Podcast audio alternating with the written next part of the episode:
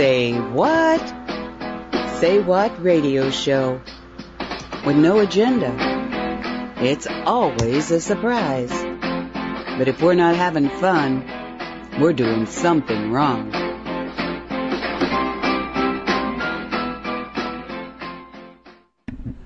And welcome to Say What. It is June 12th, 2021. My name is Nancy Hopkins. With me is Dolly Howard, Walt Silva, and Shala Avalon, I think. Dolly's not... Yeah. Walt, are you here? You're here, right, Walt? Blah, blah, blah, blah. Yep. Okay, we're all here. We're all here. And, well, I gotta tell you, it was quite an interesting little show that Jan just put on. I hope you guys heard it, but you probably didn't. Talk to me. Which show? Jan's show, just before this. Oh. It was another good one. How you? So you're doing okay, and you're hot as can be, but you're doing okay. Well, and today is nice. It's only 78, so it's a decent temperature. Oh, that's good. Hello? Yeah, I'm here. Are you here? Can you hear me? Yeah, I wasn't sure you were hearing me. No, I heard you. Yep. And Dolly, how are you doing? She's got the rain I haven't got. It thundered a little bit. The dog got under the desk. I said, oh, wow, we're going to have some rain, but it didn't rain, just a little thunder. We had major ass storms. I mean, big booms. Lightning struck in the neighbor's house next to us in the far corner last night. Boy, did that scare me. Lost the TV for a while, and then today's thunderstorm went rolling through, but it wasn't as bad as last night. I've never seen such bad storms as we're getting lately. Mo, maybe because of COVID, they're worse than before. No, I was watching TV and I saw another person on an airplane went berserk. I think some of that vaccine that isn't a vaccine, it's a gene changer, changer. I think that's really starting to affect people now. I mean, how many times lately have we heard about somebody on an airplane going nuts, though? I think and people are weird. They're really acting weird around here. Russell, he goes to work and he texts me, I can't wait to get home. More weird people out here. Well, don't be surprised. Remember, the Inelia Benz was the first one to say it, that the function of this gene therapy inoculation is to not disconnect, because you're still connected, but to break the communication between the high soul and the physical body. So the high soul is still connected, but it's unable to communicate. So it's just the body going through its motions and whatever daily activities, but the connection to its high soul is lost. And I think that's would make somebody act weird, because there's nobody on the pilot seat anymore. Mm. It's just the crew trying to get along with what's there. Mm. That's sad. That's really sad. It's sad to see it come to pass, isn't it? Yes. I really hate that they wouldn't listen and not take that shot. Makes me sad. Well, Shala would probably tell you that it's them trying to keep us from having an activation of the God gene. Am I right? Yeah, it is. I've actually discovered some pretty mortifying paperwork. Actually, you've just reminded me. Now the next phase of the VMAT2 gene, which Bill Gates, we had that leaked CIA, I think it was, or something like that, interview, or he was doing a presentation on how this injection he was inventing would he wanted to use it for extreme Muslims. Well, that was his, reasoning. And he said it's this specific gene in the brain, it's the front, and it's called the VMAT2 gene, like you said. And they saying they can, he says it in that double speak language. You'd have to listen to his presentation because he does sort of twist his words to make it sound okay, but it's not okay. And he said you could deliver it to the population with some kind of cold. Now, I'm not saying that that's in this one. Some kind of virus would help be able to give this to the masses, basically. But this was for extreme Muslims. Now I've come across two PubMed articles recently, which they look as if they've been done in 2014 and 2015. This is quite worrying. I'll try and find it to be able to talk about it and word it, but it's when whiteness becomes a problem and when blackness becomes a problem. So they're trying to get every angle here, and it's the VMAT2 gene is our connection to source, to God, to all divine things, to spirituality, to religion. When you read a religious text or you read something inspiring and you get that feeling of, that bliss feeling, that's what they want to take away. And that is going to make us all droids or so, something robots. So we have no emotion. There's no passion, no faith. It's horrible. The way they word it, it's that it's a parasitic. They called white people, if you're too white, it's parasitic. They become parasitic, vermin. And it's absolutely shocking that this is a PubMed article. I will find it and I'll put it in. I'll put it in the chat so that you can see. I'm going to try and think of where I found it.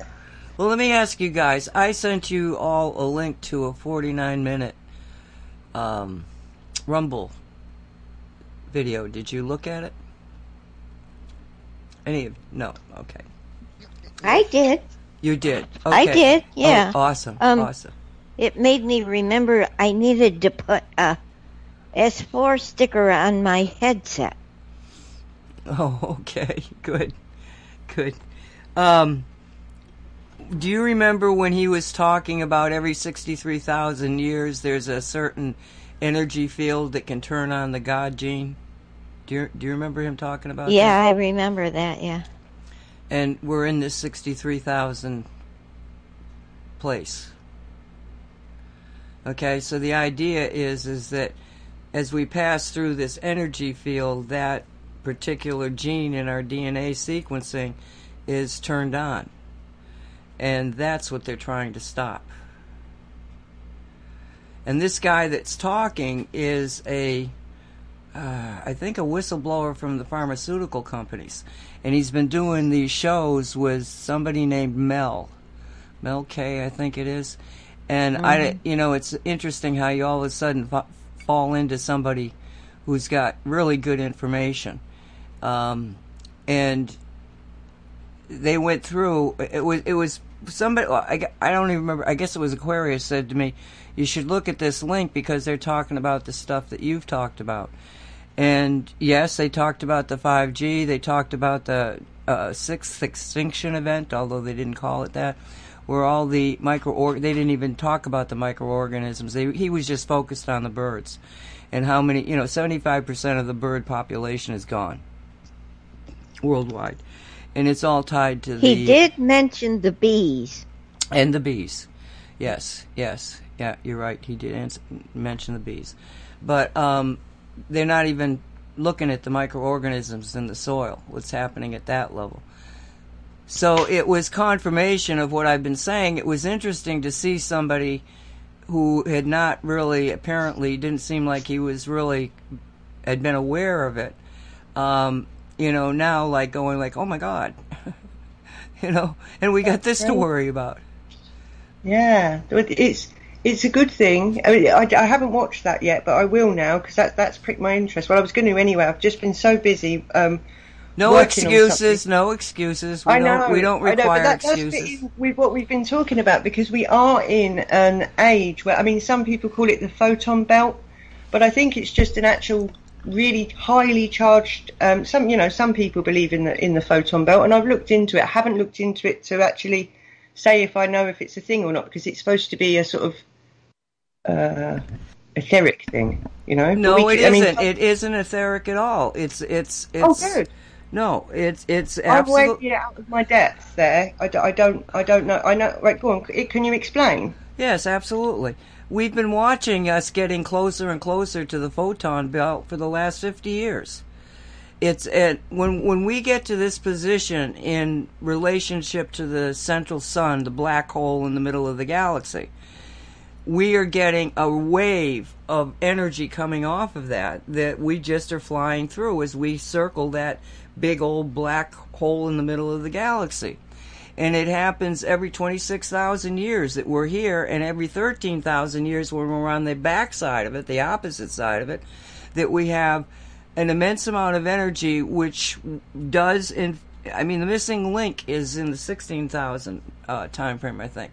But every time we get to those positions, it's just that there's so much energy out there to be able to turn us on that those of us that are ready, just boom.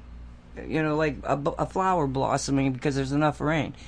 Now, the concept of what I'm talking about is even a narrower positioning. I don't know why it's 63,000 years. I've heard of it before. I can't attest to it because we were able to see through astronomical ways that there was something out there that we were about to collide with. Okay, so it's very real. It's a 3D phenomena. It is not, everything is etheric, but it's a 3D phenomena that we can measure. And as a matter of fact, Walt can tell you. Walt, do you remember the story about the sheets of carbon? You mean the shamanic journey?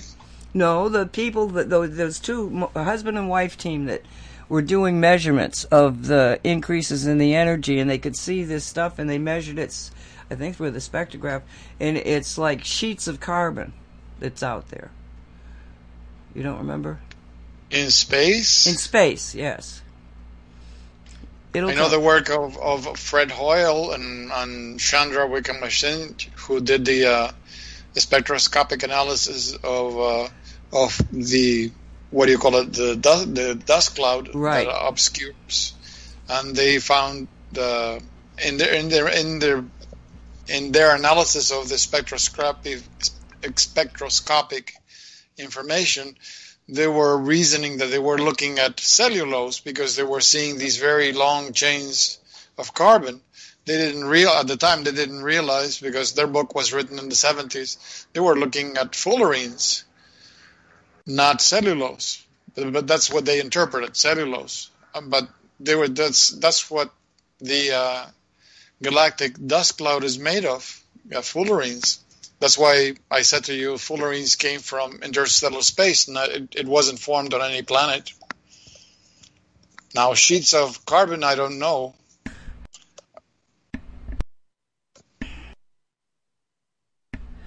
Sorry, Infinity. The reason I said sheets of carbon is because that's what they thought it was. Oh. No, I understand that it's fullerenes.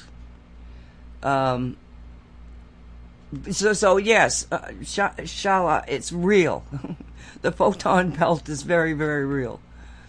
Right, and that's what we were talking about last weekend, I think, or Tuesday, with the photonic light and the biophotons.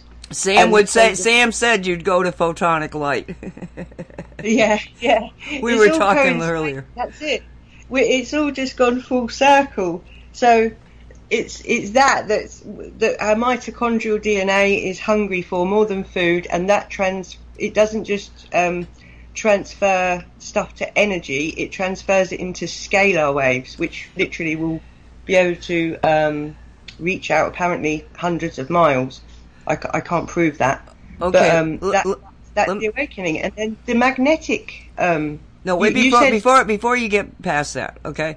Yeah. What's happening is that you've got fullerenes, and fullerenes have 60 points of 0 point connection to the quantum field.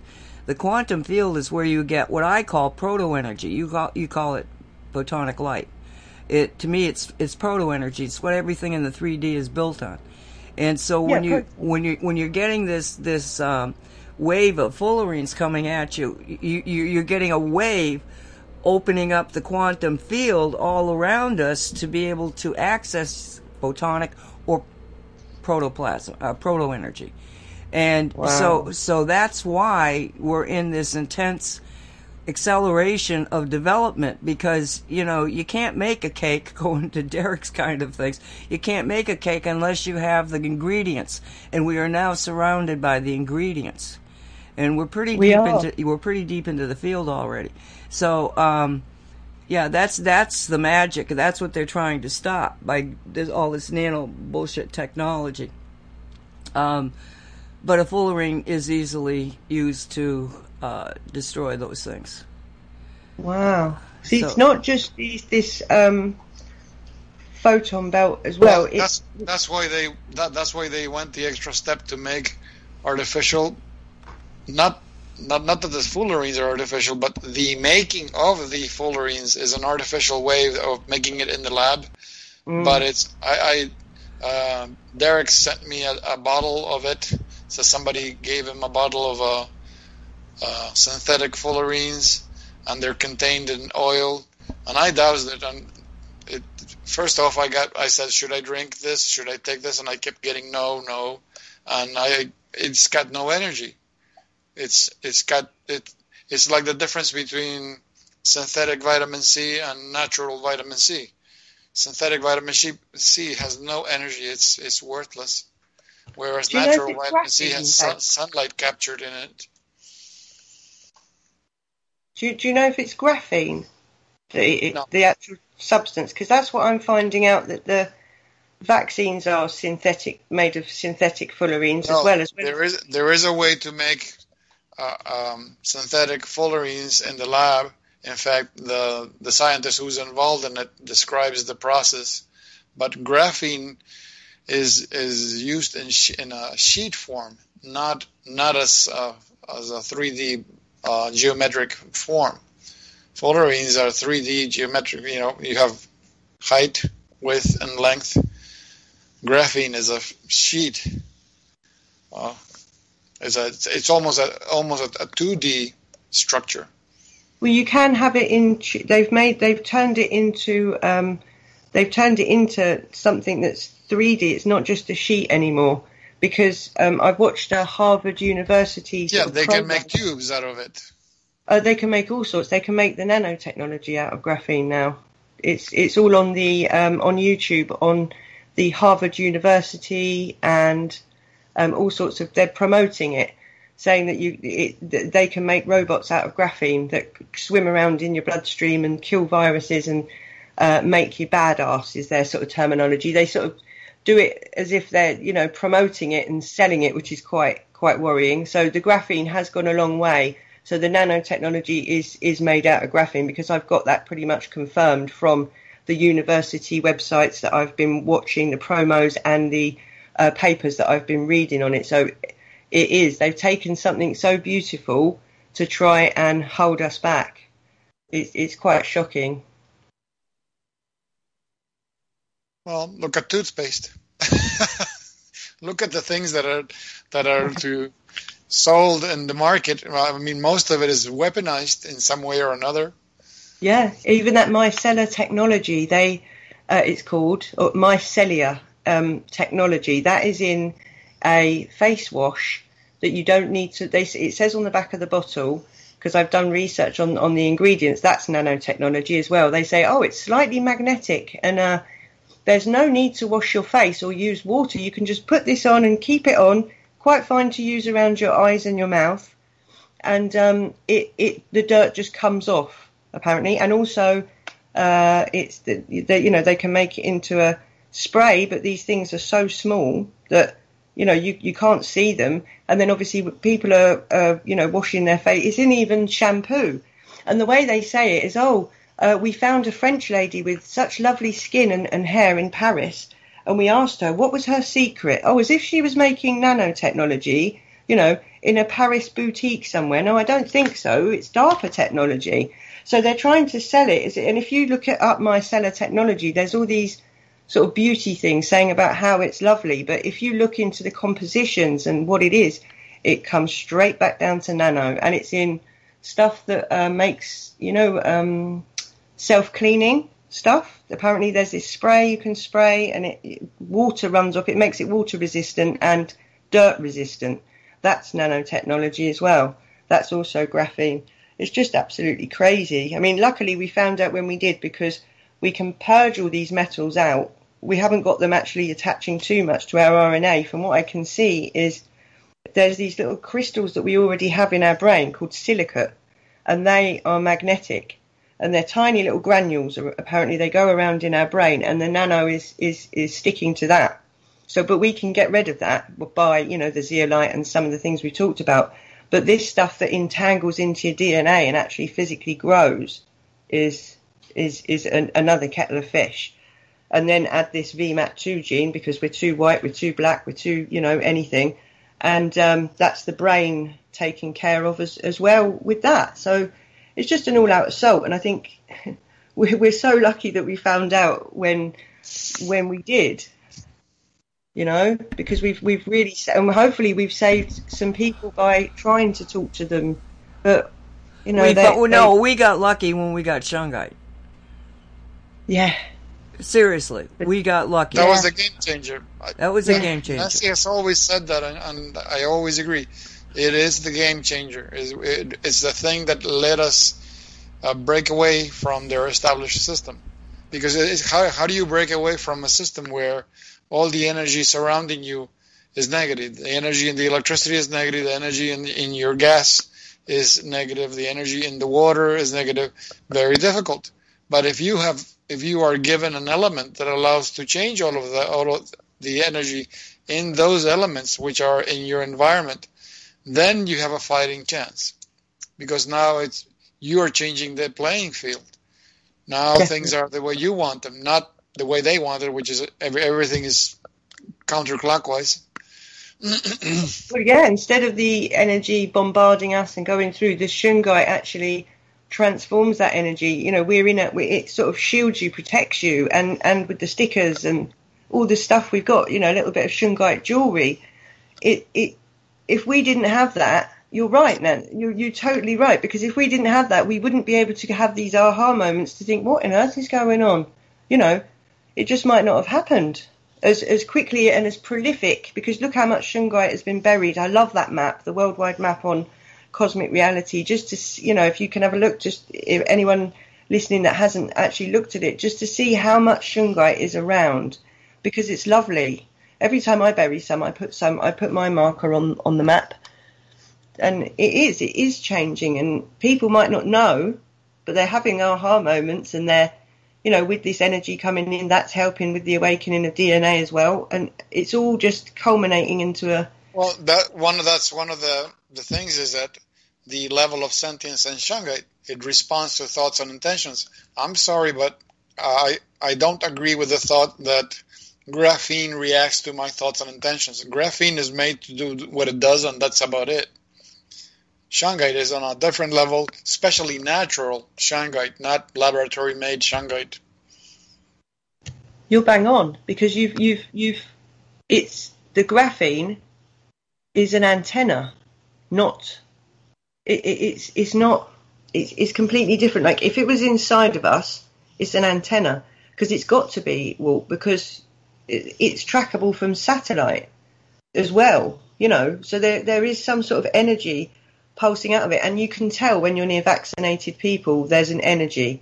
I mean, they're magnetic. We're seeing. No, I understand that, but I'm saying is that graphene does not have the level of sentience that's found in Shanghai, because I'll give you an example. When I made the turpentine coil, the spiral, and I sent it to Dolly, Dolly was kind of overwhelmed by the amount of energy it gave off. So Nancy told her, well, tell it to turn itself down. Oh, okay. And she did. And she told it, come down to a level that's comfortable for me. And it did. I don't see graphene doing that, where you can talk to it and it will... No, because it's man-made. It's made in a laboratory. No, right. It doesn't have that level of sentience.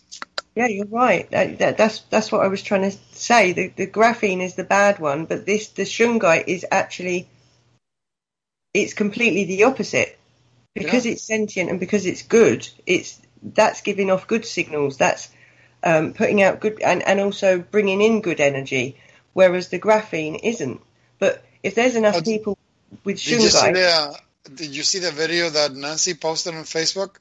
What a great video that is. Dolly first sent me the link, and then I saw that she posted it on Facebook. It's at 2017, the man who ordered the 2 jars of black goo. Oh, wow. That was interesting. It was... And he says that in the video specifically... But this is the black goo that was in storage at that Marconi outfit, that company in Britain. Yeah, there it is. And he replicated before the cameras the statement made by Harald Kautz-Vella that when you put these in proximity to each other, they attract each other because they want to become one again. And this. The thing that's different from all the other stories about black goo is that this is not negative alien black goo. This is native to planet Earth. It belongs to Gaia. This is like the brain matter of Gaia. So the people in the Marconi that committed suicide, they didn't do it because they were saints. The Earth was just, the planet was just protecting itself. They wanted to take this sentient material. This is conscious and sentient, and they wanted to weaponize it, and they couldn't. All the ones involved in that project, they all committed suicide. Huh? Was it the Falklands? I've seen that one, I think. Yeah. That's why they went to the Falklands. Yes. I think that's why a lot of wars happened. You know, if you think about it, there's oil or something involved. That they say it's oil, but it's... The Falklands War was, I can't remember what they said it was over.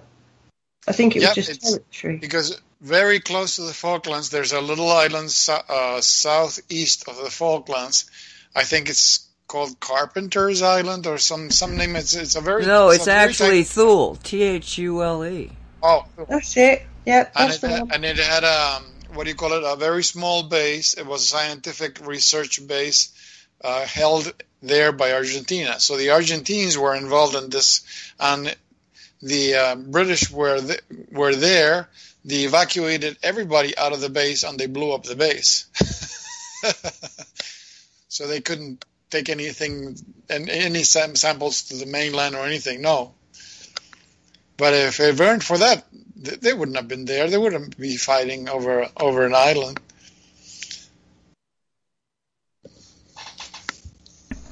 But that's what the whole fight was about.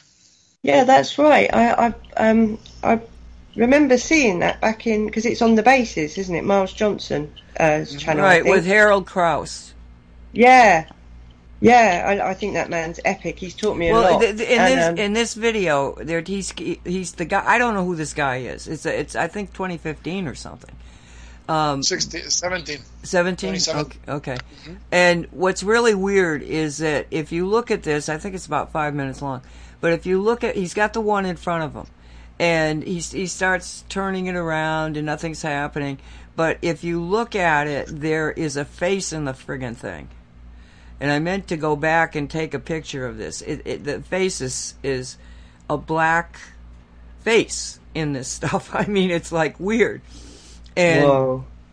Then he puts up a second bottle.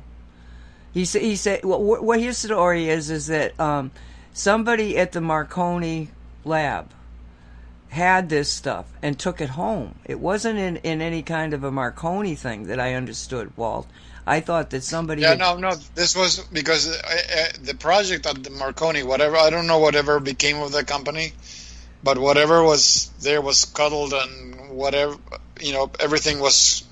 The people committed suicide, so they canceled the project. I don't know if the company closed, but you're right.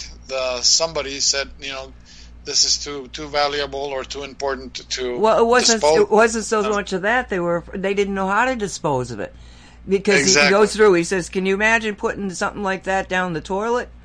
You know, what would it do to the sewer systems?"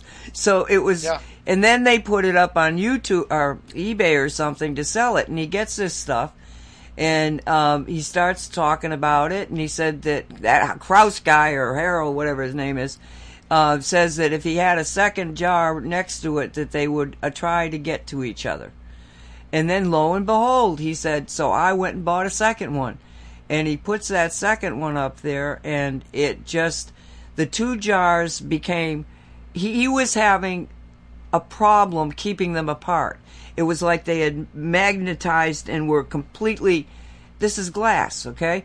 Magnetized and wouldn't, he was having a problem trying to get them pulled apart. And the stuff inside now was all moving around and doing all sorts of things. And after about another 2 minutes of this, he said, I'm getting out of here. I'm stopping this. I'm getting rid of this stuff. Yep. So, well, it's weird that you mentioned that it had a face, Nancy, because have you heard of a black stone called an Apache Tear? Yes. It's got a really sad... Yeah. Because my Benny, my son, he has one, and he's got a face in his. And the lady who was at the jewellery... the crystal shop near where we live, she, literally freaked out over this. It's got a face in it. And she said it's an old man, and the old man resides in black stones. So that's funny that you've mentioned that connection there, because he didn't realise he got it from a car boot sale we have here. I don't know if you have them there. It's just like a second-hand sale at the back of your car boot sale, and you all get together and have a look round and buy stuff and sell stuff. And just for sake of being accurate, for American speakers. A boot is the trunk of the car. That's the one. That must have sounded so funny, a boot sale, car boot sale. That's funny. Yeah, so he got it from there, and it was only about a £1, I think he paid for it. But when you shine a UV light inside of it, this face comes out. And the story with Apache Tears is really sad, isn't it? It's because I looked into it. It's... The Native Americans didn't want to die, obviously, at the hands of white man. So a lot of them, mainly Apaches, or that's where these stones have come from, that area where the Apaches were mainly. They jumped off of cliffs and canyons so as not to die at the hands of white man. And the stones are said to be the tears of the wives and the families crying. Because they miss their, there's a massive old legend with it, you know, because they miss obviously their partners that didn't want to die at the hands of white man. It's so sad, but it did make him quite. The stone did make him depressed. If I'm going to be honest, so I've put it away in a box in my wardrobe, and I'm not quite sure what to do with it, because I don't know whether to put it back in the ground or, I mean, could it be like this black goo as well? Go on. Yeah, we don't know. There's so many different things that can happen in the real, true reality. I want to go to Dolly, though, for a second, because she watched the film. Dolly, what did you feel after? Because she's heard me and myself and Walt talking about black goo for years. And what did you feel when you saw that, Dolly? Well, I was really impressed because... You guys go on and on about the black goo and all the scientific stuff, and I check out. Well, when I saw him with those two jars, and at first he said, there's nothing going on, yada, yada, yada. And then all of a sudden, one of the black goos starts moving in a jar, and then the other jar decides it wants to magnetize itself to that jar, And then the black goo starts moving, and he has trouble getting the jars apart because they're so strong.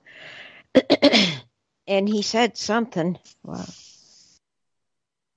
something about protecting yourself or something like that. And it made me think, oh, I didn't put a S4 sticker on my new headset. But it's whatever he said at that point scared me enough to think, I got to get that sucker, the magnet, the S4 thing on my headset. So I was really impressed with that black goo stuff, and I decided there's no way in the world I ever want any of that around my house. That's did you think it? Did you feel of it as a you were just? Was there any bad to it or good to it? You don't want it around, but it was like a powerful energy. But did you feel an evil or anything like that with it? I got no feeling whatsoever. I felt sad for it, like two little puppies that want to be together. I didn't feel it was evil. I just felt so sad that it wants to be. You actually felt it? Yeah, it was weird. I'm impressed. Yeah, I didn't expect anything like that at all. And I'm looking at the substance in the jars, and I felt so sad, and I thought, oh. Poor babies, they just want to be one, and they can't be one because they're in separate jars. So incredible. I felt sad for the entity because now I don't know what they're going to do with it. Usually I get the feelings and you get nothing. This time I got nothing and you got the feelings. And now what he said makes me want to cry. Yeah, me too. Now I feel bad. No, I feel really bad. Every time I revisit the scene in my mind over the video, I don't feel horror or terror or fear or misgivings. No, I just feel so sad. The worst thing, being kept like that, separate. I can see why Gaia, this entity protected itself and against these people because these people wanted to weaponize it. And it wouldn't have any of it. Wow. Well, I wonder what he did with it. Yeah, I do too. Maybe. Well, I know from Derek that unlike petroleum, because petroleum is lighter than water, it floats on water. This is the opposite. It's actually heavier than water, and it just settles on the bottom of whatever. Like in the bottom of the ocean, it'll settle on the bottom of the ocean because it's heavier than the water.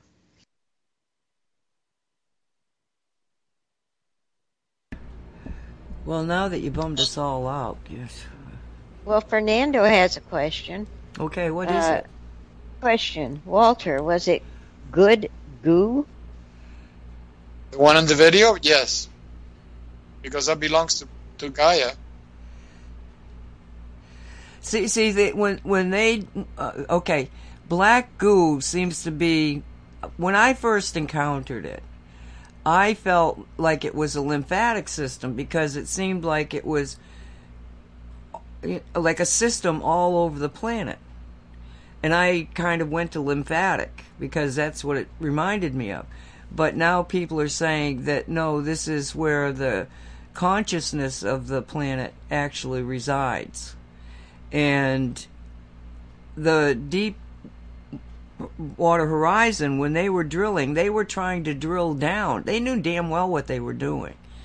They weren't after crude oil. They were after this. And based on what we know and shows that we've done, that was sabotaged. It was actually a torpedo from a submarine that broke that pipe. So that they had accessed it. It was coming up the pipe, and the people in submarines, and there happened to have been, I think, a half a dozen of them at least. One of them, and I think it was the French, based on what we know, actually torpedoed the pipe to let it bleed into the Gulf so that they could capture it.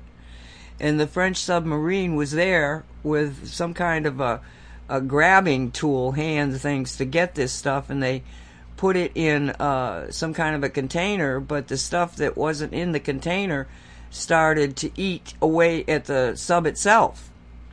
So they can't bring it on the sub because it'll eat the sub from the inside out. So they had an emergency call to the French Special Forces that were in a boat on the surface to meet with them so that they could give them this crap and hopefully survive. And that's when we lost communications from the sub. We don't know what happened, actually. And in the Falkland situation, they took this stuff to Great Britain, and it was the Marconi company that was supposed to do the analysis of it. And what I found rather interesting was that they went out and hired a bunch of young people that were very good in the field of, electronics and stuff. I don't know what their requirements were, but young people, and had them try to capture this stuff and be able to figure out how to use it for, of course, weaponry. And, all of a sudden these people were like getting terrible thought. You have to assume it's terrible thoughts in their heads, because they all went out, well, not all of them, but what was it, like 20 of them went out and committed suicide in bizarre ways. Some of the 20, I think, just disappeared. They may have had enough sense just to get the hell out of there and hide. Or maybe they killed themselves and weren't found, because the way that they were committing suicide was just bizarre. And that's what caught the attention of a French writer, an investigative writer, about this. And he started coming out with it. And that's when we found Harald and his story about the Falklands. And it all came together. And so Walt and I and our listeners, we did a show where we just said, okay, the black goo, the stuff that's not good, that came from someplace else, is screwing everybody up. That stuff, let's get rid of it.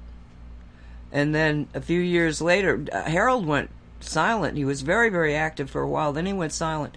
And when he did come back out recently, like in 19, he said, oh, the Demiurge? Demiurge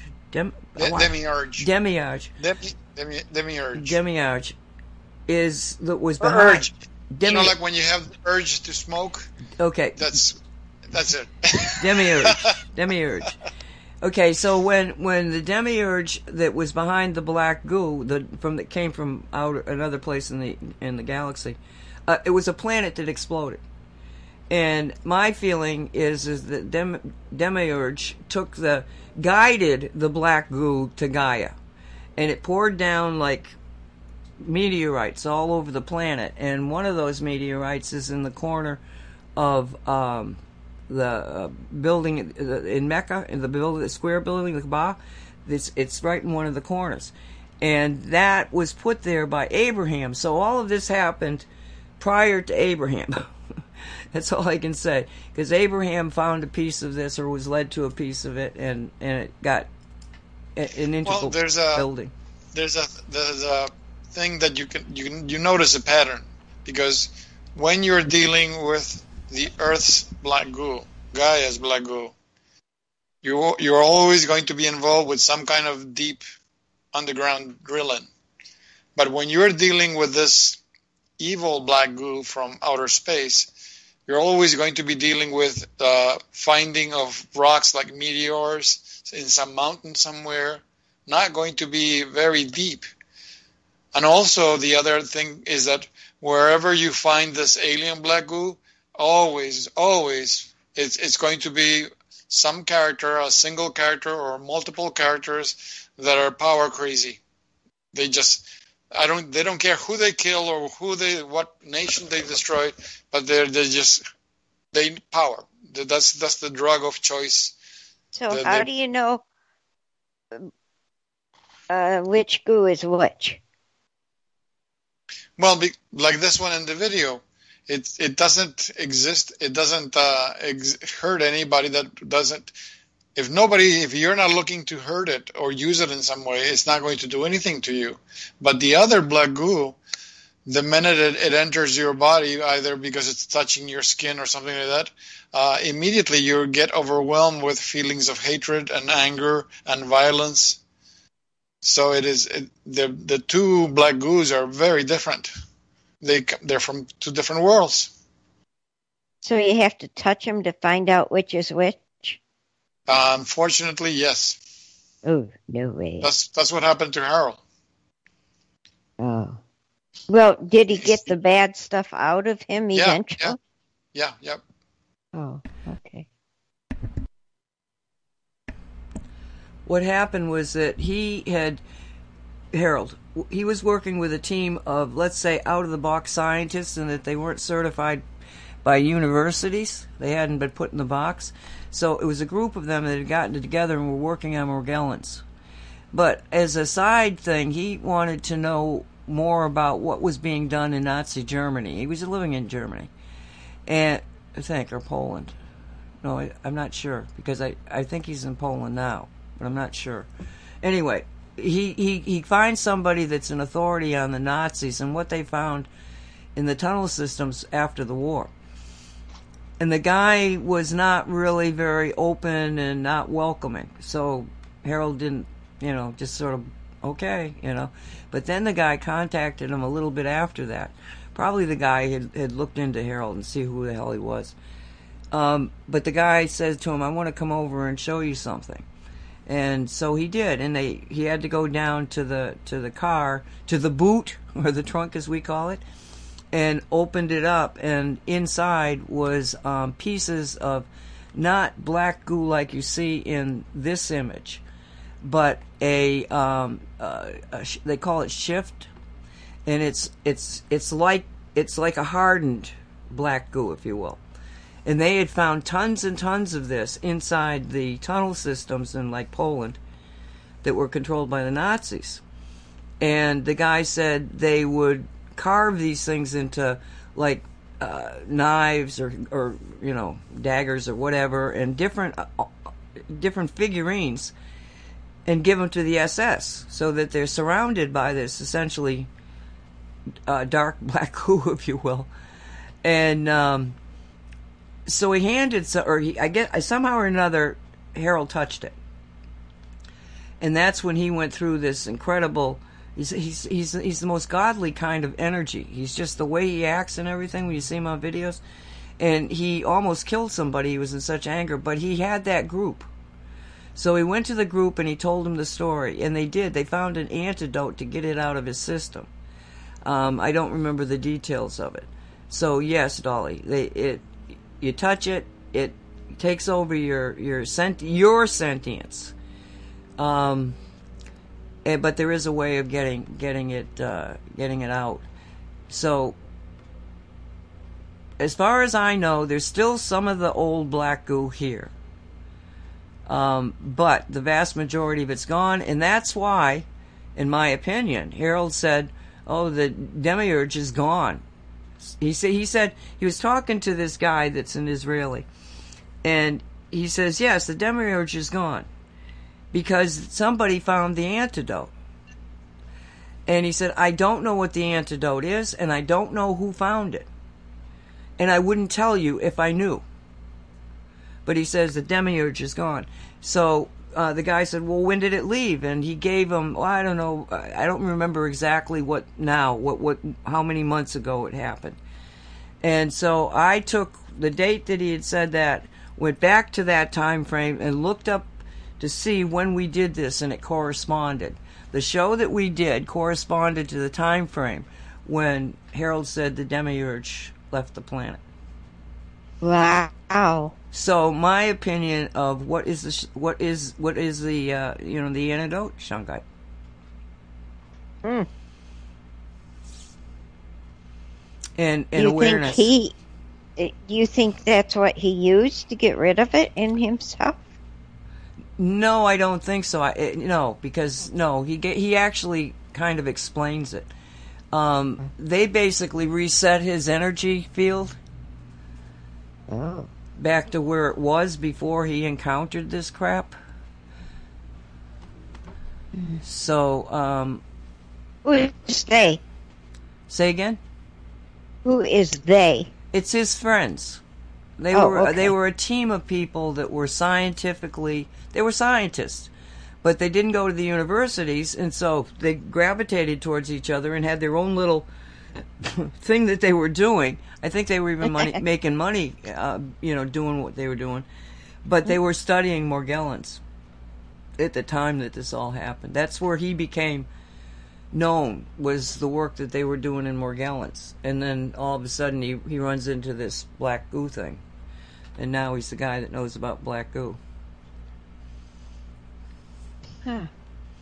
Wow, that's interesting, because I did wonder if this bad, this graphene stemmed from that sort of thing. Now, I'm with Walt. To me, it's a red herring. Mm.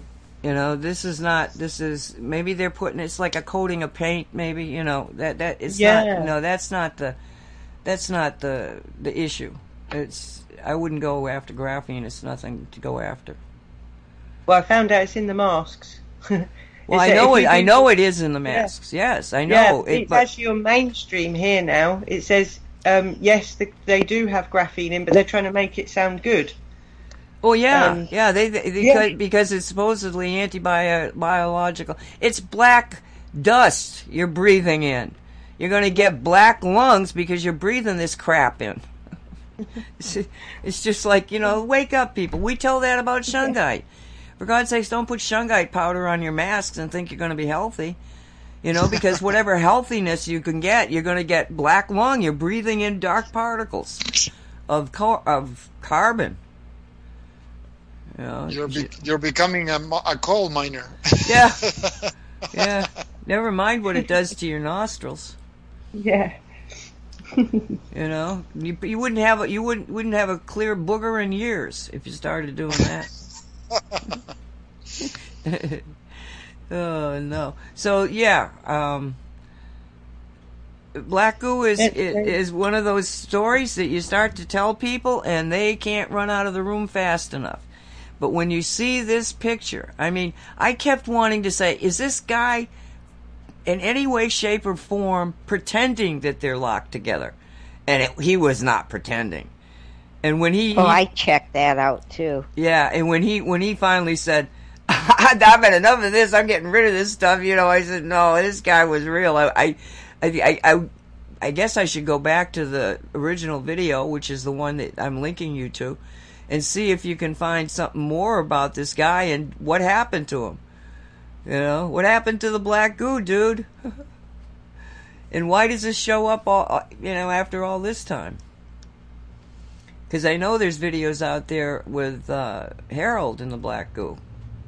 Although I can't say that I ever remember seeing them.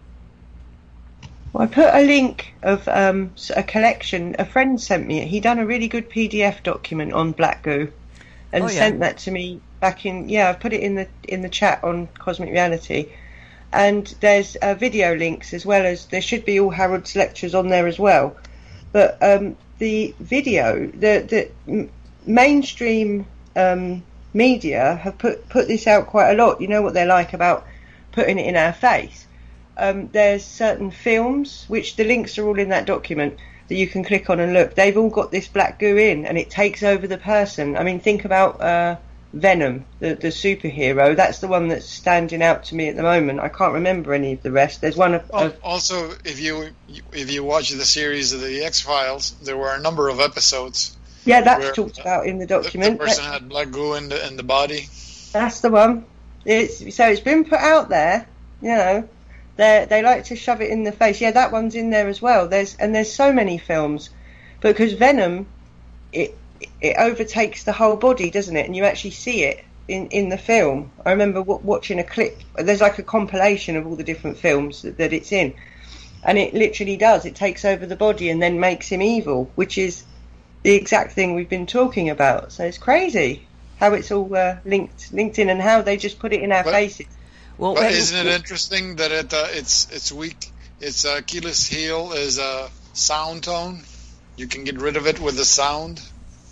Oh. That's interesting. Oh, you didn't know that about Venom? No. Yep. I just saw the clip of that's what. Do we know what tones they were? I'm going to have to watch that. It was used in the film. Spider-Man picked up these pipes and he started hammering, and he buried them in the ground. So he started hammering the pipes like a xylophone, and Venom just separated itself from the guy's body because it couldn't tolerate the sound. Wow. So thank you for that information, Cabal. Yeah, I haven't seen the end of it, and you've seen that. Have a look at the document. Well, it's in there, and you'll get the clip. I'm going to have to, because I don't watch films. I'm terrible. I can't sit still long enough. But I'll look at the end. That's absolutely amazing, because look at what we've been talking about. Frequency gets rid of all these heavy metals out of our body, and the turpentine, it's got a frequency, and wow. Wow, you've blown me away and I've blown you away. There we go. Crazy. The way it's all kind of linked together. I hope you can all see it. It should be in there and it should download. But it is crazy. So frequency solves it all.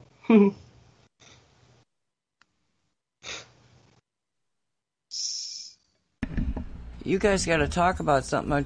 Walter sent me... Walter sent me another 432 song, and so yes. I want to. I forgot I hadn't loaded it up yet and into the player. I told Nancy that the reason I like this song is because the lyrics coincide with what happened to us when we leave our homes to come to this planet, and we leave the people we love behind. So I thought it was fitting. I mean, if you're into sad songs that way, since you like the sound of silence, so you must like this. Oh, for heaven's sakes!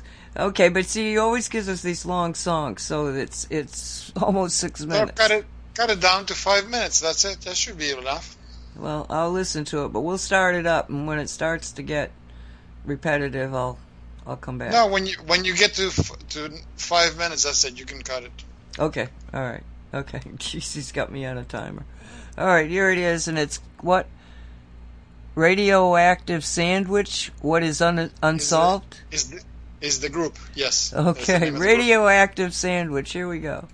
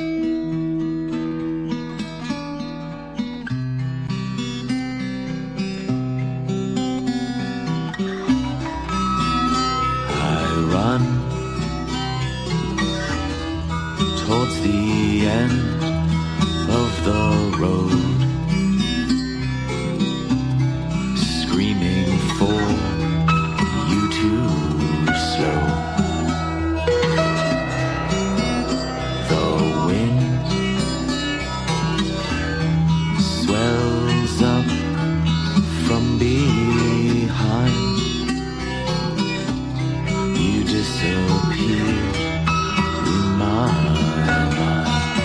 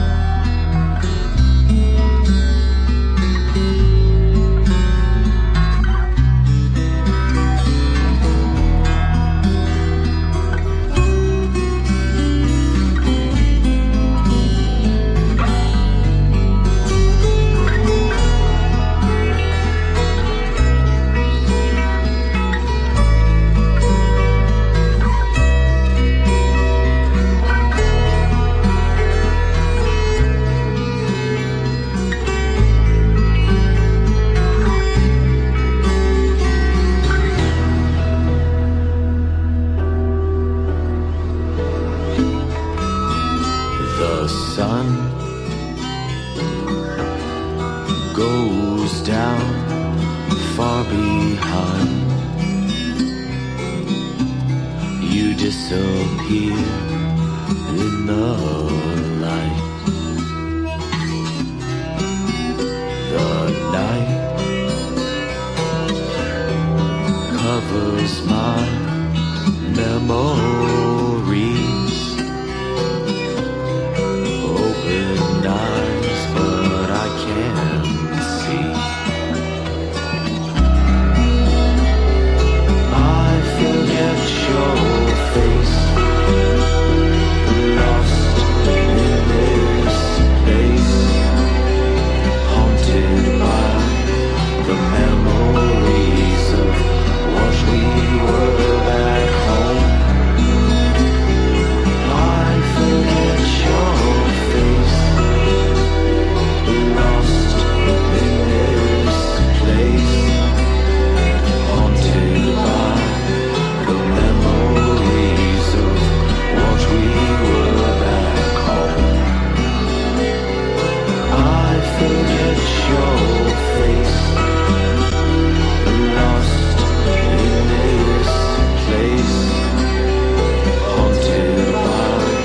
the memories of what we were back home.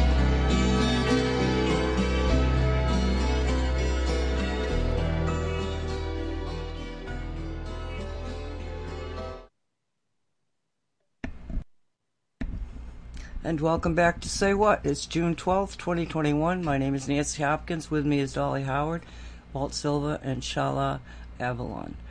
Well, that was the first hour that went by fairly well. How did you like his song there, Dolly?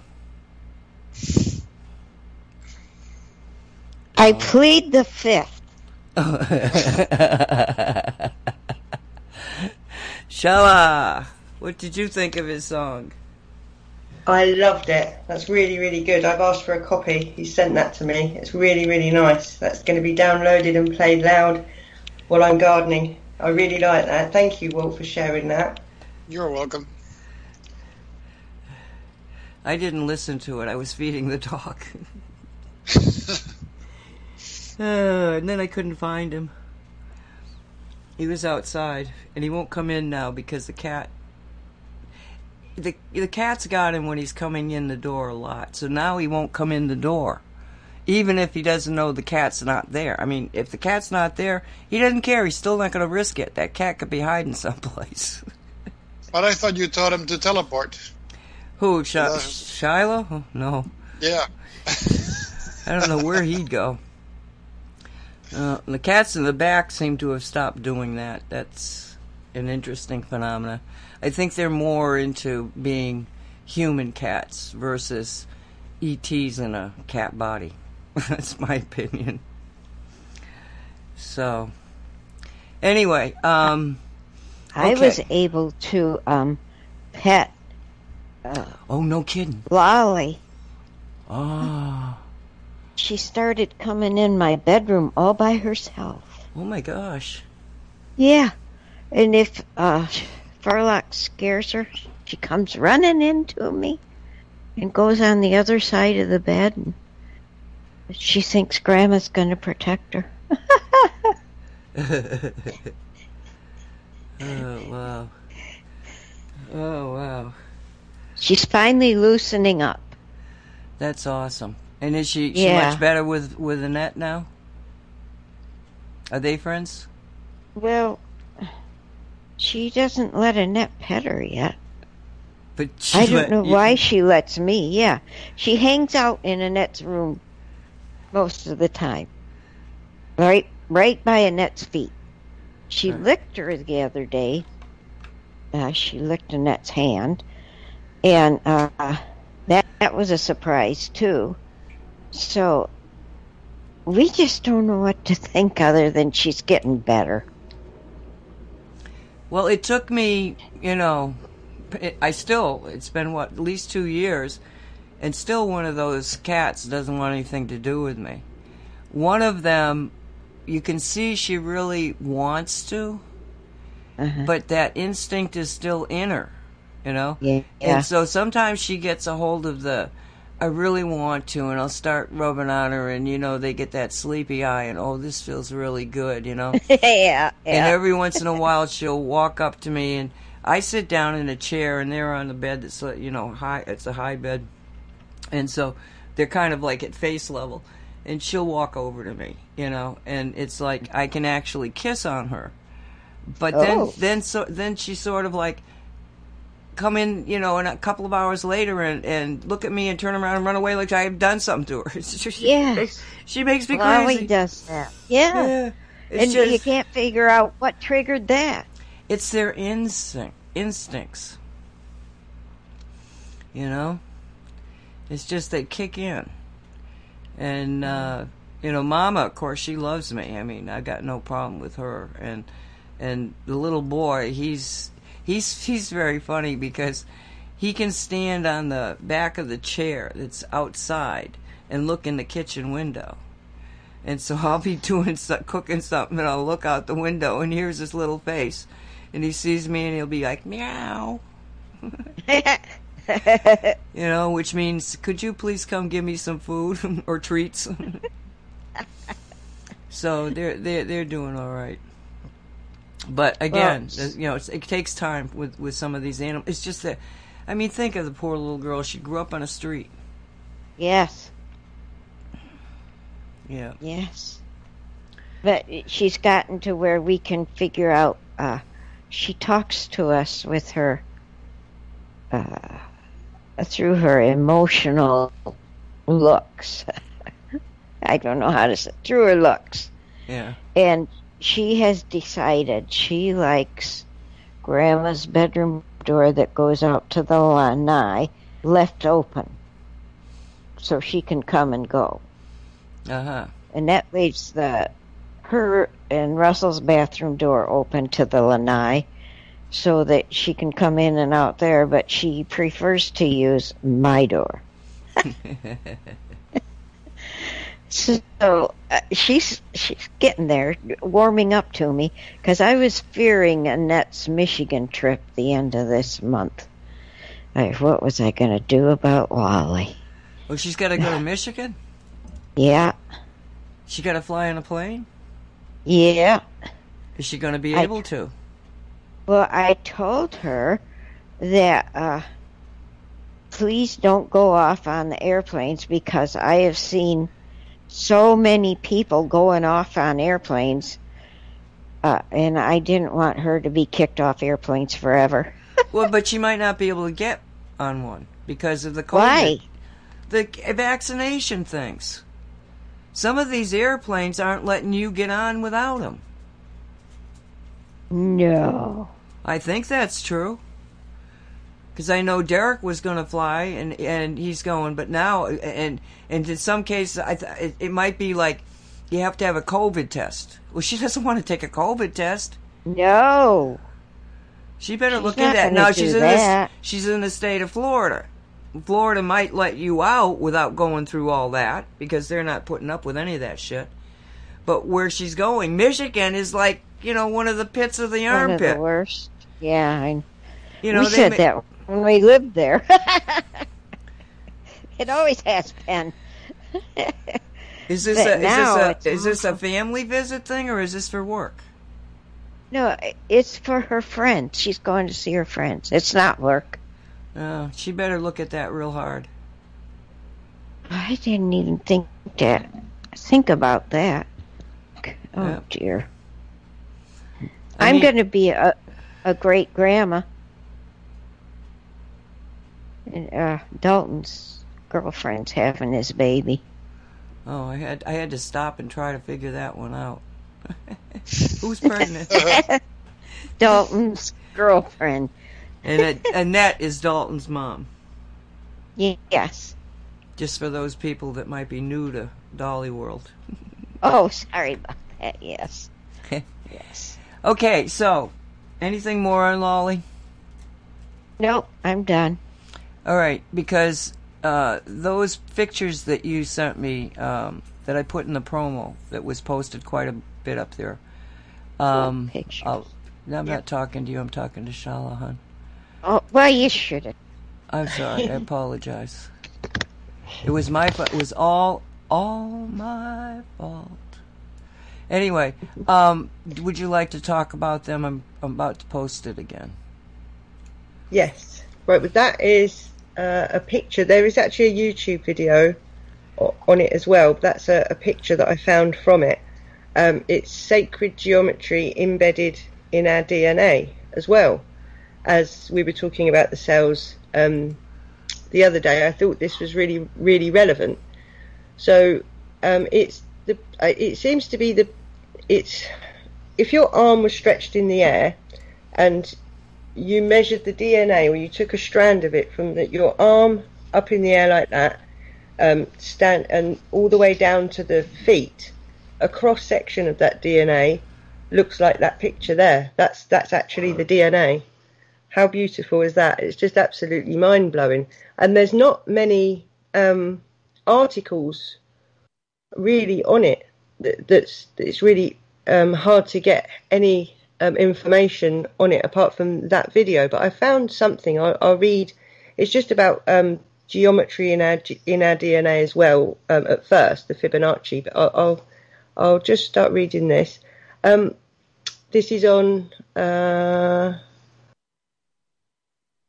balanceme.com. I'll put the link in the chat. The DNA double helix molecule conforms to the golden ratio. The golden ratio, also known as the golden section, is a mathematical ratio commonly found in nature, as we know. It occurs when a line is divided into two parts. The longer part, A, is divided by a smaller part, B, and it's equal to the sum of A plus B, divided by A, which equals 1.618. The Fibonacci sequence is related to the golden ratio, or phi. Its value approximately equals 1.618. Mathematicians call phi an irrational number. It's also a complex number, since it doesn't precisely equal 1.618. This term means its digits carry on forever, without repeating in pattern. And there's a Greek symbol for phi, which is the circle with a line in the middle of it. This is actually coinciding with what me and Sam have worked out, something else, which I'm going to talk about another time. You know what phi looks like? Sorry to interrupt you, but how come Sam hasn't come with you on one of the shows? You should guys be talking together. He's going to be coming with me because I can't explain what we've been working out over today. We've been working so much out, and we vibe off each other, and he has answers and I have answers. So we've worked out a hell of a lot, which I want to explain, but I want to do that with Sam. But I'll carry on with the DNA. You all know what phi looks like, don't you? The circle with the line to it, an exact mirror of itself, which is also the symbol used to represent diameter. Oh yeah. When you're talking about geometry, you use that line. You use a circle with a line through it to indicate the value of diameter. That's right. Oh wow, yeah. That coincides with that as well. That's crazy. Wow. And it says here how sacred geometry is embedded in your DNA. In that picture I showed you, we can see the order among chaos in our natural world. Sacred geometrical relationships govern the entire universe, right down to our DNA. As above, so below, from the outer reaches of the universe to the honeycomb, to the pineal gland.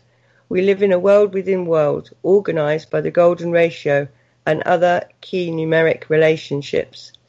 And it's just amazing, isn't it? It's all numbers as well. Also spoken word, which, you know, creates numbers, as we know with gematria and things like that.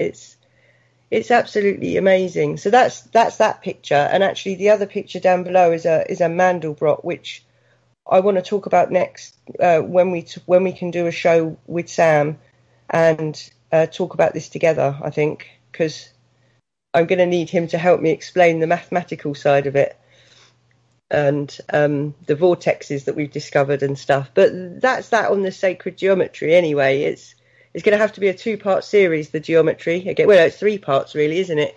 But I found some other interesting stuff out about DNA. There was a... it also has, as we know with cymatics, the sounds produce beautiful tones, beautiful patterns, sorry, in cymatics, the spoken word does, and also music. And I found a really random video that not many people have seen with the sound of our DNA in it. It sounds so funny. Do you want to hear it? I mean, I don't know if Nancy's going to be able to play it because it's in our chat, Nancy. The one, the Skype with just me and you. Is it able? Are you able to play it? Or give me a second. I think I downloaded it to play it, and then. Because there was space sounds, which is another great thing we could, talk about or play, but we don't have to do that now. But the DNA one, it's only a couple. I don't know how it would sound if I played it now on here. Well, if you've got it up, try it. Yeah? Okay. It's only literally, it's quick. So, right, prepare for this.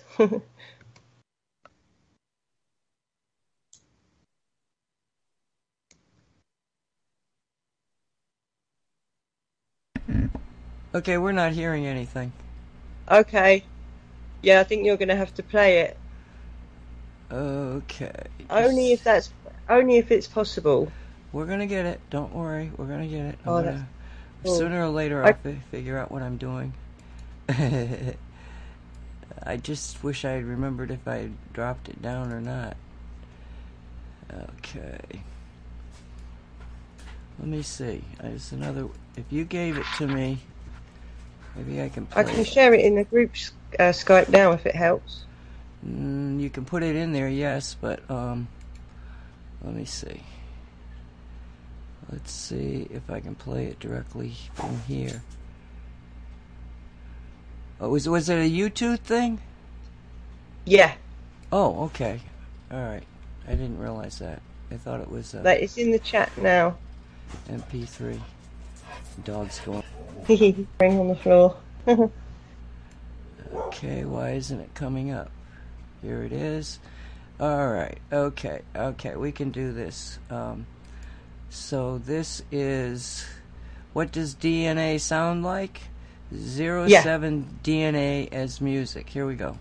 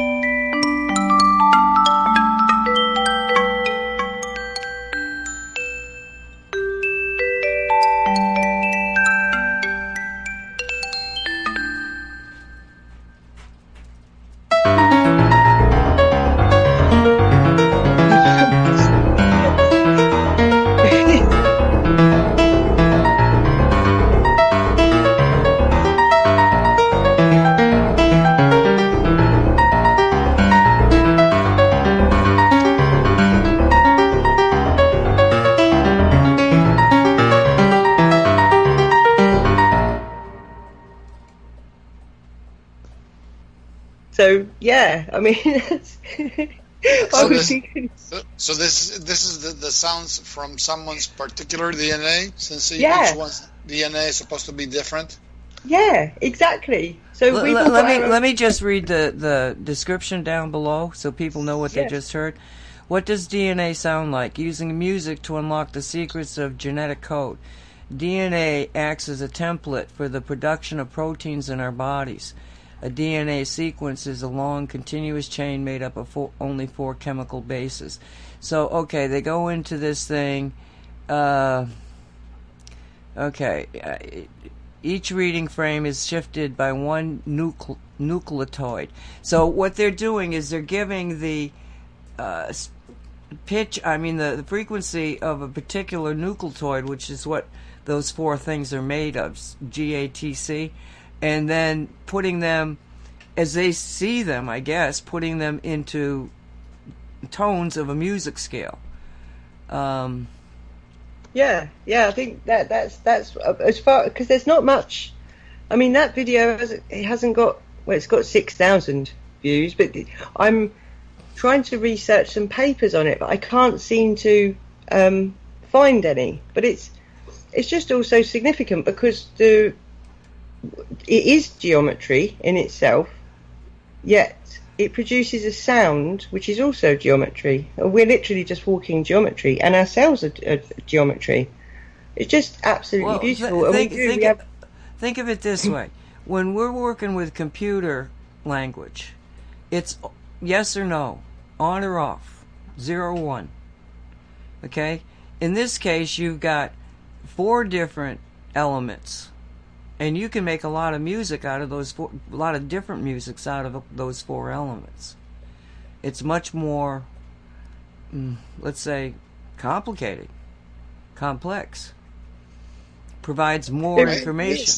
Remember that it looks like a twisted ladder. Yep. It's not supposed to have an ending. It's always moving on. I mean, that is the power behind, for those who study sacred geometry and whatnot, one of the attributes of the golden mean ratio is that it never ends. When you see it as a spiral, it goes infinitely in and infinitely out. It's not supposed to end anywhere. And I think that the same holds true for the DNA. It is finite in chemical structure because it's supposed to make something, like in the case, okay, you need the DNA of a human to make a human, but I don't think it's not necessarily supposed to end anywhere. It has the capacity to keep going. And depending on where it goes and what it's doing, it's what it'll make. I don't know, that sounds crazy, but... No, that's it. That's it. You're completely on it there. And I mean, each individual note of a piano, makes a beautiful geometry shape. I've just shared, again, in chat, another link of all the keys of the piano played individually, and the cymatics, the visual geometry that we get from that as well. So, I mean, the words we speak, because if you look at that video, it's a sort of an equalizer, isn't it? Or a visual representation of how we speak, as well as the tones of music. When we speak... Considering how much language has been reduced, right? Yeah. Yeah. I mean, Paleo-Hebrew, actually, I've looked at the Flower of Life, and ancient Paleo-Hebrew, the letters... I've got to find the picture now. The letters, all the letters fit into the Flower of Life. That's crazy. I've just thought of that. I'm going to have to find the... look at languages like Sanskrit. There's 56 letters. And no two words. There is no mistakes in... You know how in English you have words that sound the same, but they mean different things? You could have words like that it's written the same. And depending on how you use the word, it means either this or that. Well, in Sanskrit, you don't have that complication because everything will have. It doesn't matter if it's a verb or a noun or whatever it is, it will have its own unique word. And this is not a mistake. This was done deliberate. I mean, if you read the Ringing Cedars of Russia, you know how much the languages were reduced in order to reduce our consciousness. Like when Maigret went to Siberia and he had a chance to listen to the conversation between Anastasia, her grandfather, and great-grandfather, half of what they were talking, he didn't understand a word. Even though it sounded like Russian, and they were using tons of Russian words, more than half of what they were saying, he'd never heard. So they were actually using a version of Russia far more extensive than the Russian natives speak now. Wow. Now this reminds me of a story that's in Cosmic Reality, and I hope I'm remembering it correctly, because what happened is my brother Mark called me, and he said he had just had a very strange event happen or experience. A friend of his who's a nurse got a hold of him, sent him a message, a cell phone message I think it was, and said, no, she sent him a link. That's right. She sent him a link, and she said, listen to this link, or look at this link. And it was a discussion that was a university, sort of like the original Zoom things, where they would just sort of like get into an open forum type of thing, and they were talking about different stuff. They were just printing. It wasn't video. And it was a PhD research project that was engaged. They were engaged in, but it was supposed to be blind to the public, but it wasn't at this particular moment. And what they had done is that they had taken a specific, it was a sequence of DNA. This is the way I'm remembering it. It was a sequence of DNA, and then they started to take that sequence and match it with various languages around the world, and ancient languages too, to see if that language saw the DNA as its language and could throw out something that made logical sense in some way or another. So they went through French, English, Russian, all these things, but when they got to ancient Hebrew, and they said, okay, now ancient Hebrew, what does this mean to you? And it spelled out, congratulations, you found God. Now, wow. What happened next was that my brother went to send it to me, and it was gone. They had shut it down. This is a closed group. So apparently they found out that they were that the public could see it and closed it down. But before that happened, they were discussing, the students, PhDs were students. They were discussing, what the hell do we do with this now? What does this mean? You know, I don't think they expected anything to happen, but it had. And what it said was, congratulations, you found God. Now, what does that mean to us? Can you explain how they came to those words? What is it that they did? They took a random sequence of DNA. You know, the different, those four different elements, how they were showing up. And they just clipped it and said, you know, what does this mean to you in different languages? And the only one that came up with anything was, like I say, ancient Hebrew. And it said something, I'm pretty sure it was, I know it said congratulations. Congratulations, you either found God or found the God source. I'm not exactly sure. I'd have to look at my book to see, because I wrote that, you know, right after it happened. Now it's been probably 10 years since that.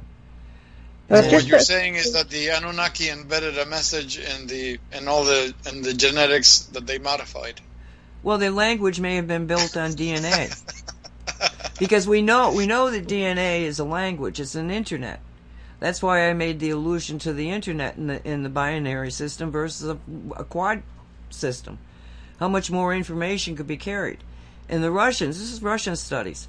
They know that it's a biological internet. It's what connects everything in the body. It's not just your DNA is your genetic code and everything kind of copies. That's not what DNA is about. DNA gives you the genetic code, but it is an internet system, a biological internet system that's passing an amazing amount of information through your body at all times. That goes back to, confirmation of what you say, is that your body has, full access to every memory that you've ever got. And so what they just, randomly did that, and it's just one of those. See, when you get, your brother talks to a nurse that talks to you, and you just happen to be writing a book at the time, you figure this is a message from the other side explaining it. And what's it explaining? Well, it's explaining that DNA is the source of all knowledge at the body level, 3D knowledge, what you can take in. And it goes back to what, the last thing Dave told us, remember. Yeah. You're carrying the Akashic record inside of you. Acknowledge it. And I think that's what you and Sam have been doing. Yeah. Yeah, there's more as well we've discovered with this and with speaking. And it ties in actually with the Q posts and with MJ12 posts. It's quite amazing, and 369. So do tune in if you can next time we're on, and we'll try and get Sam on, and we need to go through that together and try and get some pictures, because we're just so amazing. And like we were saying before with the photonic energy, that is awakening our DNA and the memory within, and the mitochondrial DNA, and also the RNA is very, very important. I'm finding that sends signals to the DNA to tell it how to be. All of your information and they on Wikipedia and the science papers, it's your ancestry, your ancestry from way back, from wherever, a beginning. But if we take that a bit further, it's multidimensional, and it's a connection to everything, and it's the quantumness and the multidimensionalness that this photonic light, I feel, is giving us. It's not just our ancestral memory; it's more than that, And that's what remember definitely means to me. It's the awakening within us, and it is helping us remember who we are, where we came from. And, how special we are. We are all so special, because if you imagine that sound of that DNA, I know it sounded really funny towards the end. It makes me giggle. But I was expecting that. I was envisioning Nancy trying to turn it off, and it was just playing faster and faster. It was quite funny. But so each DNA, we don't know if that person was in a good vibration, if that person was sad, cross, ill, because that's why it had the DNA taken. We just don't know. So what does the DNA sound like? It just makes my mind go, what does the DNA sound like of a person who's really high vibrational, who's reading scripture, who's praying? Because we know that raises your frequency and your vibration. So our song is going to get even more beautiful. And we're literally walking around singing a song, and we're an orchestra, every human being, every living thing, because every living thing has got DNA. So we're all singing, and we can't hear it. It also makes me think of a sad thought. As someone who's taken the inoculation, if you do their DNA, maybe it sounds property of Highway Industries, all rights reserved. That's so interesting. Because their structure has been changed, right? It's no longer the same. Well, you know what, Walt? You've just reminded me of apparently, I cannot find the video, so I can't verify this, but animals are reacting to people who have had the vaccine. Mm. And all cats and dogs. There's a lady who works in a care home in Puerto Rico. She had the vaccine, and she didn't have the vaccine. Sorry, she was working in a care home, and the people in the care home had the vaccine. And so she was with them all day, and her dogs were fine. And then all of a sudden, her cat was turning around and spraying on her. Her dogs were cowering in the corner, and they wouldn't come near her. So I wonder what song they're singing, because obviously we know you know, the animals are more multidimensional. They know about multidimensionality. Yeah. Wow. They're perceiving the changes. Yeah, definitely. I've told this story about my dog and Sandy, my next door neighbor, that, I mean, we'd been going over there for pretty near a year of almost daily visits, and our two dogs would play about 15 minutes, 20 minutes at the max. And so, you know, he goes running over, he sees Gulliver, and, you know, they kind of like did their doggy thing, and then he sees Sandy, and he's running towards her, and I was quite a ways behind him, and I'm watching him, and he runs up, and he's about 10 feet away from her when he went dead stop, and then started backing up, and then turned around and came to me. And I thought, well, that's interesting. So the next day I was really paying attention, and he did the same thing. You know, he started running up to her, and then all of a sudden stopped, and then, you know, at that time he went over and started playing with Gulliver. But it was very obvious. So I think we had a couple of days in between or something. But the next time I went over there, he did not have that response. Now, she had both of the shots. And it wasn't at the... Well, I didn't know she had taken the first shot. I was aware of the second shot. So it was like 2 days after she had taken that second shot, that's when he had that weird reaction to her. I'm kind of feeling that, yes, all of the things that we know are true. But we are in a free will universe. And I think that a lot of these people who didn't make a contract with it being this nanotech crap, you know, that it might start to happen, but then their higher self says, no, you never made a contract to that, and just wipes it out. Because I don't detect it in Sandy. I'm not seeing any aberrations in her thinking. Her energy is still, I think it has to do with the heart, how much heart energy you're putting out there, you know, stuff like the dark side can't work in a loving environment.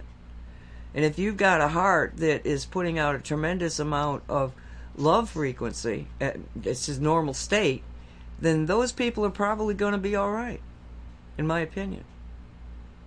No, well, I think you're right. That says what you're saying gets to the heart of the matter, that the worst thing you could do right now is to be in a state of fear.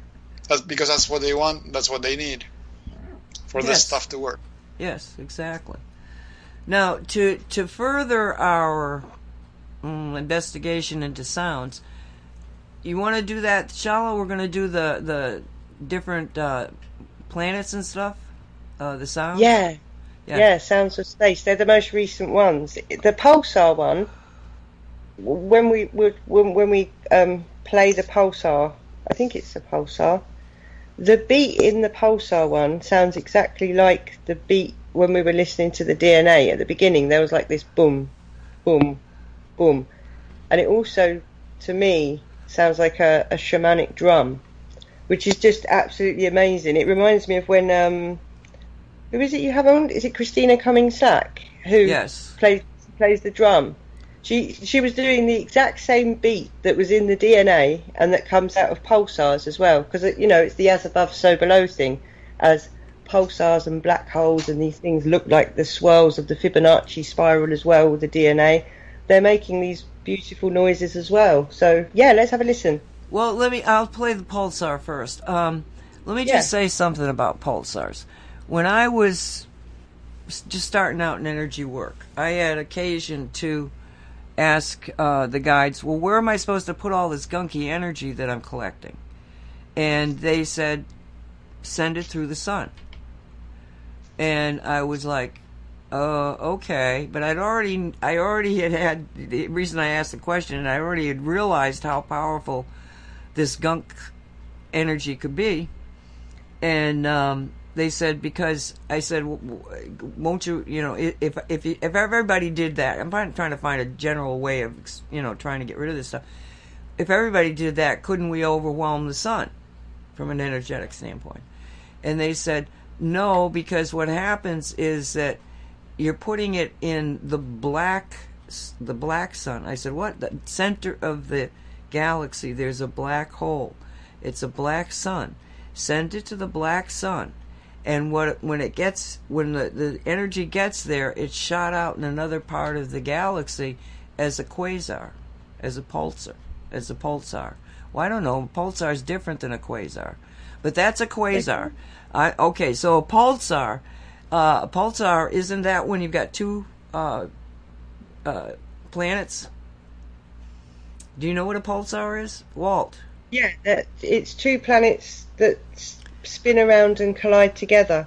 Or well, they don't collide; they just spin around each other. They're going. Yeah. I think that's right. Quasars, and I know. Yeah, that's exactly the same information that I've got on the quasars as well, Nancy. That's really interesting. Now, Walt, do you know more about pulsar, or did we say exactly what it is? Sort of. My understanding of a pulsar is that it's a star that has a cycle, and it's the magnitude of its light changes on a continuous cycle.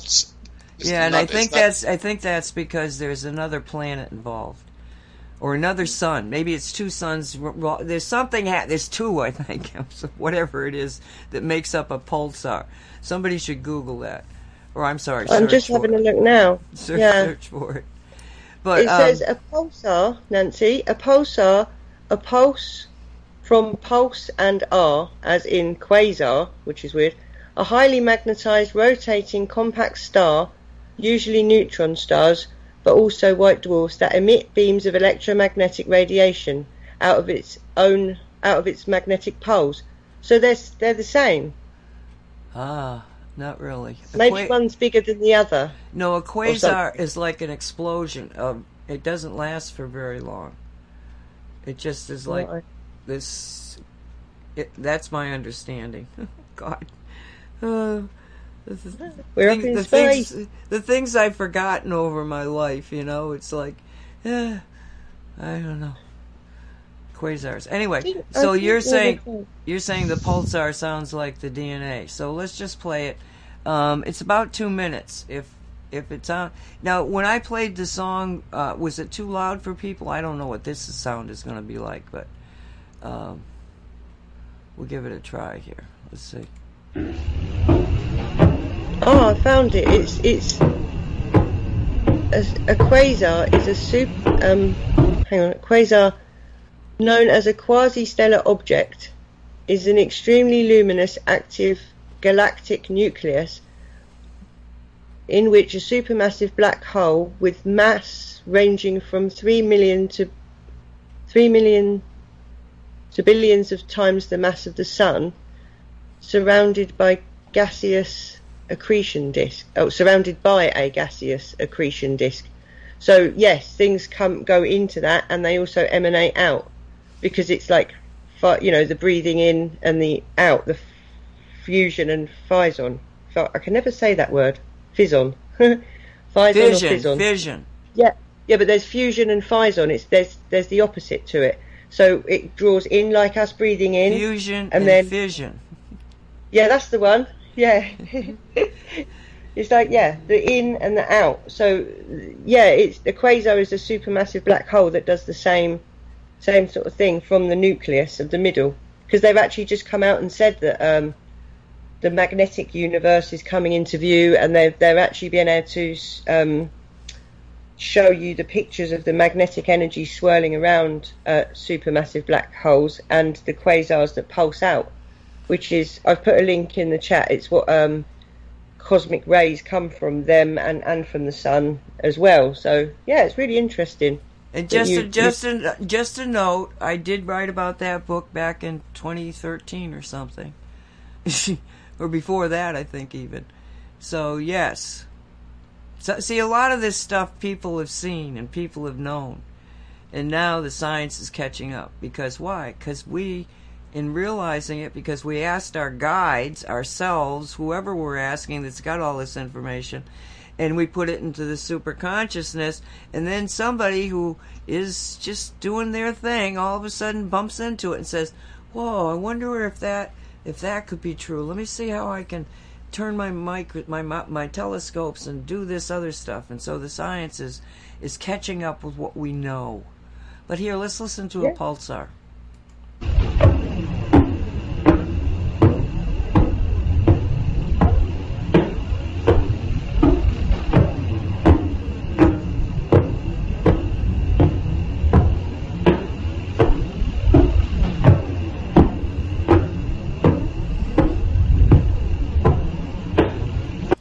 Okay, that's enough of that. That's interesting. Yeah, that sounds like the Native American drum, and also sounds like if you listen to the DNA one again, you'll hear the same beat. There's a beat, boom, boom, you know, and yeah, that's, and also Ganymede is really cool. It's like a heartbeat. Yeah, it's crazy, isn't it? It's as above, so below as well. It's absolutely amazing. But I when I heard that for the first time, I saw an image of what Christina Cummings-Sack would look like drumming on her drum. It was really cool. And I was like, wow, I've got to tell you guys I found this, because the connection's really cool. And with the beat within that DNA as well, which I'm going to be studying further, I think. Okay, let's listen to a couple more of these things, because... this way people will get the feeling of, I mean, I don't know, I heard, maybe 10 years ago, a series of sounds from Earth, from Saturn, from Mars. It was one of the Voyagers that was being sent out through the solar system was making these recordings. So we'll have to look at that. That's what I thought this was initially, but then I found out something else.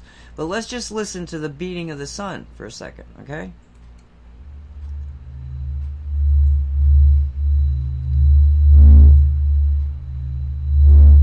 And there's no sound. Why is there no sound? I'm hearing crap. Oh, there it is. I didn't hear. All right.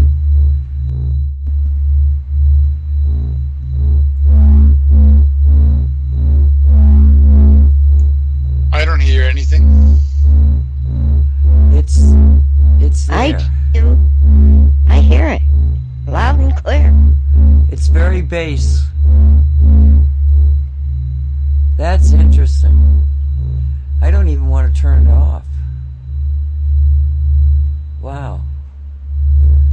I mostly felt it initially. I'm going, I can't hear anything, but then I realized I was feeling something. It was very low and very bassy, and it might be your headphones weren't picking it up. But you got the same ones that she's got, so I don't know.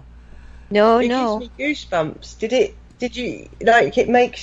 It makes all your hair stand on end. I don't know, that's what it has, that effect on me. I think that in an ASMR, like a meditation presentation, would be really good and really activating for people. I got a different headset, member. Oh, that's right. That's right. Yeah.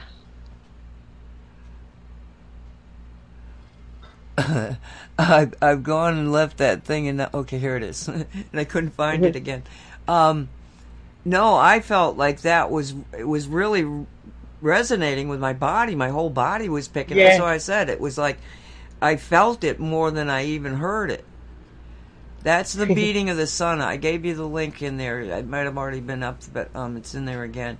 Very interesting. Let's listen to Saturn's rings.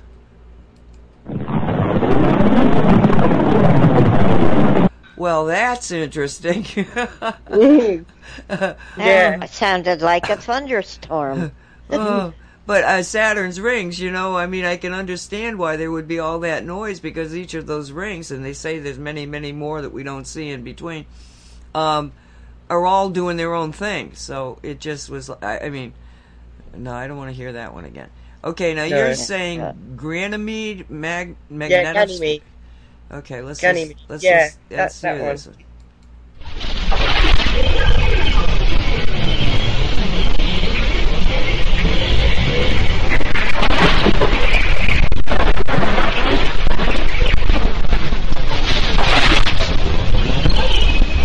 Well, that's disturbing.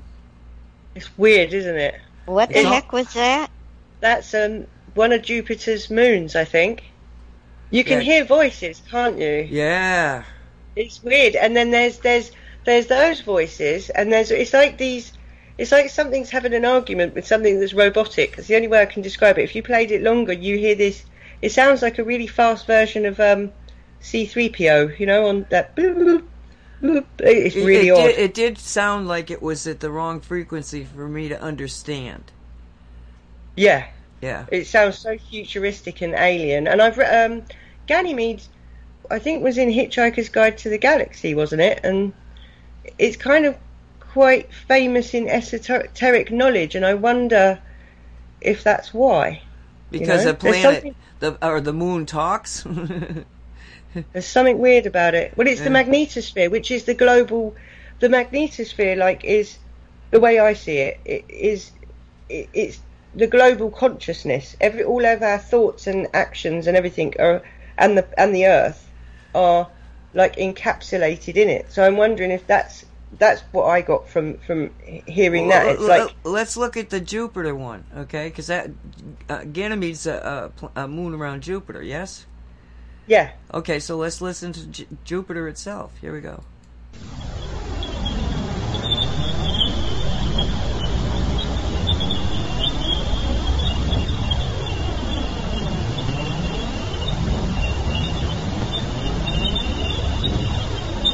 They've got birds on Jupiter. Yeah. It's nice, isn't it? I heard that, too. Yeah. That's what it sounded like, birds. Right, let's go. We're all going to Jupiter, guys. Okay, here's the remnants of the Big Bang. It's probably either boom or silence.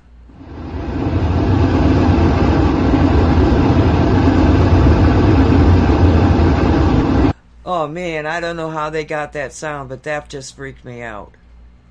I love it. Did it freak you out, Dolly? No, it just sounded noise to me. I didn't appreciate it. What's Walter thinking? He's not talking. We've only got 5 minutes. Well, that last one sounded like a wind, like a windstorm. Oh, I just felt like I was getting...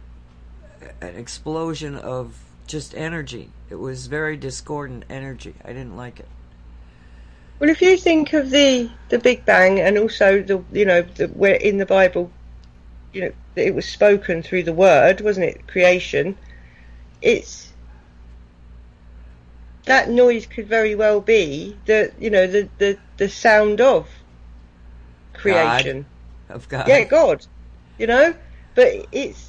They're in scientific terms, they're thinking, no, it's the Big Bang. But there's religious connotations to that as well. I kind of quite like that noise. It's amazing that it's still around, because, well, I suppose there's no time up there, so it just echoes around and around. I don't know how it works, but it is. It's really, really amazing to hear those sounds, and I would like to put them through somehow. I'm going to look into an app or something to do cymatics on those noises, to see what geometry. Oh, that'd be interesting. Yeah. Yeah. I want to take that a bit further. And also the DNA in, the sounds, to see what sounds they would make. And also, you could do so many different things with that. I think in the future we're going to be able to dive deeper into this, because the medical industry needs to sort itself out. We all know that. But if light workers and starseeds and people of faith and good people would be able to take the places of these people that are trying to actually kill us at the moment, we would be able to discover everything about our DNA, the sounds and experiments, and the quantum nature of all of this as well, because this is quantum biology and quantum science we're really talking about here. We're getting to the crux of the matter of everything. It's... And I think not only that, but they're talking about the quantum financial thing that has a consciousness, so it can watch anybody that's trying to do something that's not kosher, so to speak. The consciousness is going to know that and pick up on it. It's just every time you turn around, there's this new connection to the quantum field, and I would be like totally over my head if I didn't know about the fullerene. And about Shungite and the magic of Shungite. And again, if you do not have Shungite, please go to mysticalwares.com or .net, either way, or cosmicreality.net. And if you want devices that are just, really outstanding, you can go to Walt's website, which is newparadigmtools.net. Newparadigmtools.net. We're at the end of the show here, so Dolly, you got something you'd like to add? Say goodnight or whatever? Good night, y'all. That's it? No profound thoughts?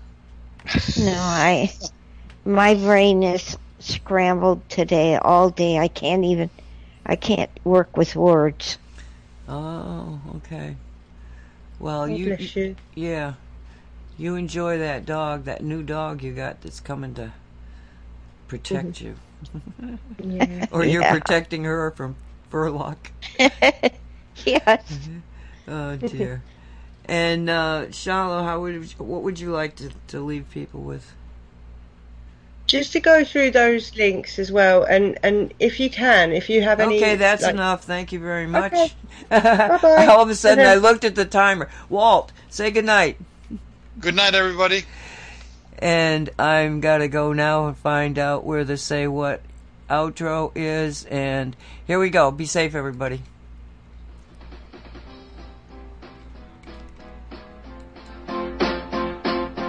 Say What? Say What radio show with no agenda. It's always a surprise. But if we're not having fun, we're doing something wrong.